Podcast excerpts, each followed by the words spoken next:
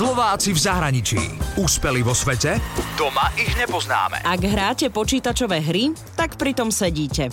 Ak ale hráte hry vo virtuálnej realite, tak sa hýbete. Ja by som povedal, že to hrajú veľmi veľa dievčat, čo mňa osobne prekvapilo. Napríklad moja manželka to hrala strašne veľa. A takisto to hrajú deti, alebo dokonca fakt starí ľudia. Videl som 6-ročné deti to hrať, ale videl som aj 90-ročnú babku to hrať. Počkaj, ja pri tej hre aj cvičím? Áno, áno. Robili sa na to nejaké testy a že vraj to požiera kalórie podobne ako tenis. Predstavujem vám úspešného Slováka v zahraničí Jana Ilavského, ktorý vytvoril najúspešnejšiu VR hru na svete.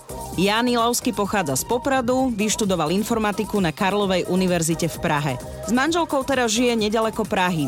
Jano je hudobník, ktorý keď vyskúšal virtuálnu realitu, zistil, že chce na to urobiť rytmickú hru. A tak sme sa pustili do jednoduchej hry, kde má človek v rukách laserové meče a rozsekáva kocky, ktoré na neho prilietávajú do rytmu hudby.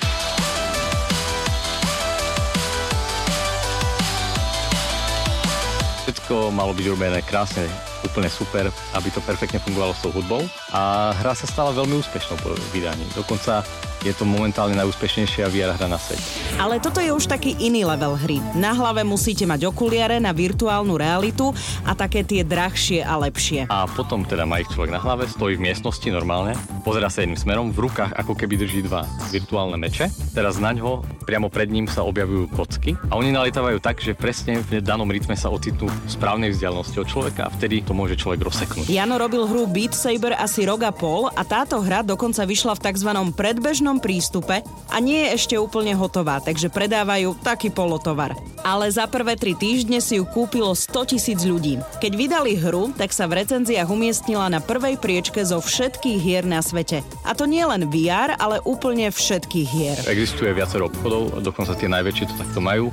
Stačí buď zaplatiť nejaký malý vstupný poplatok, alebo je to dokonca úplne zadarmo. Tá hra sa tam nahrá a môže sa hneď začať predávať. My sme to dali na ten Steam a na Oculus Store, čo sú dva najväčšie obchody pre tú virtuálnu realitu momentálne a začali sme ju tú hru normálne predávať bez nejakých väčších, by sa dalo povedať, marketingových pokusov, ale my sme ešte pred samotným vydaním hry vydali niekoľko videí a tie videá boli extrémne úspešné na sociálnych sieťach, kde niektoré odhadujeme, že mali až 400 miliónov zobrazení, takže vlastne keď tá hra vyšla, tak sa okamžite dostala na prvú priečku a bola tam predajnosti asi 4 mesiace. Jano má v zálohe ďalších 20 hier, ale povedal mi, že nápad nestačí. Dôležité je, ja tomu hovorím, že perfekcionizmus, že sa človek snaží vyrobiť ten produkt tak najlepšie, ako, ako to dokáže. Že nezanedba žiaden detail. Naše hry majú takú zvláštnu grafiku, by sa dalo povedať, že väčšinou sú to nejaké len kocky alebo nejaké obdĺžniky. Je tam, my strašne málo modelujeme alebo dávame tam nejaké špeciálne veci. A to má eh, jednu veľkú výhodu, že nakoniec dokážeme tie kocky urobiť fakt dokonale. A grafika hry, ktorú vymyslel Slovák Jan Ilavský, je jednoduchá a minimalistická.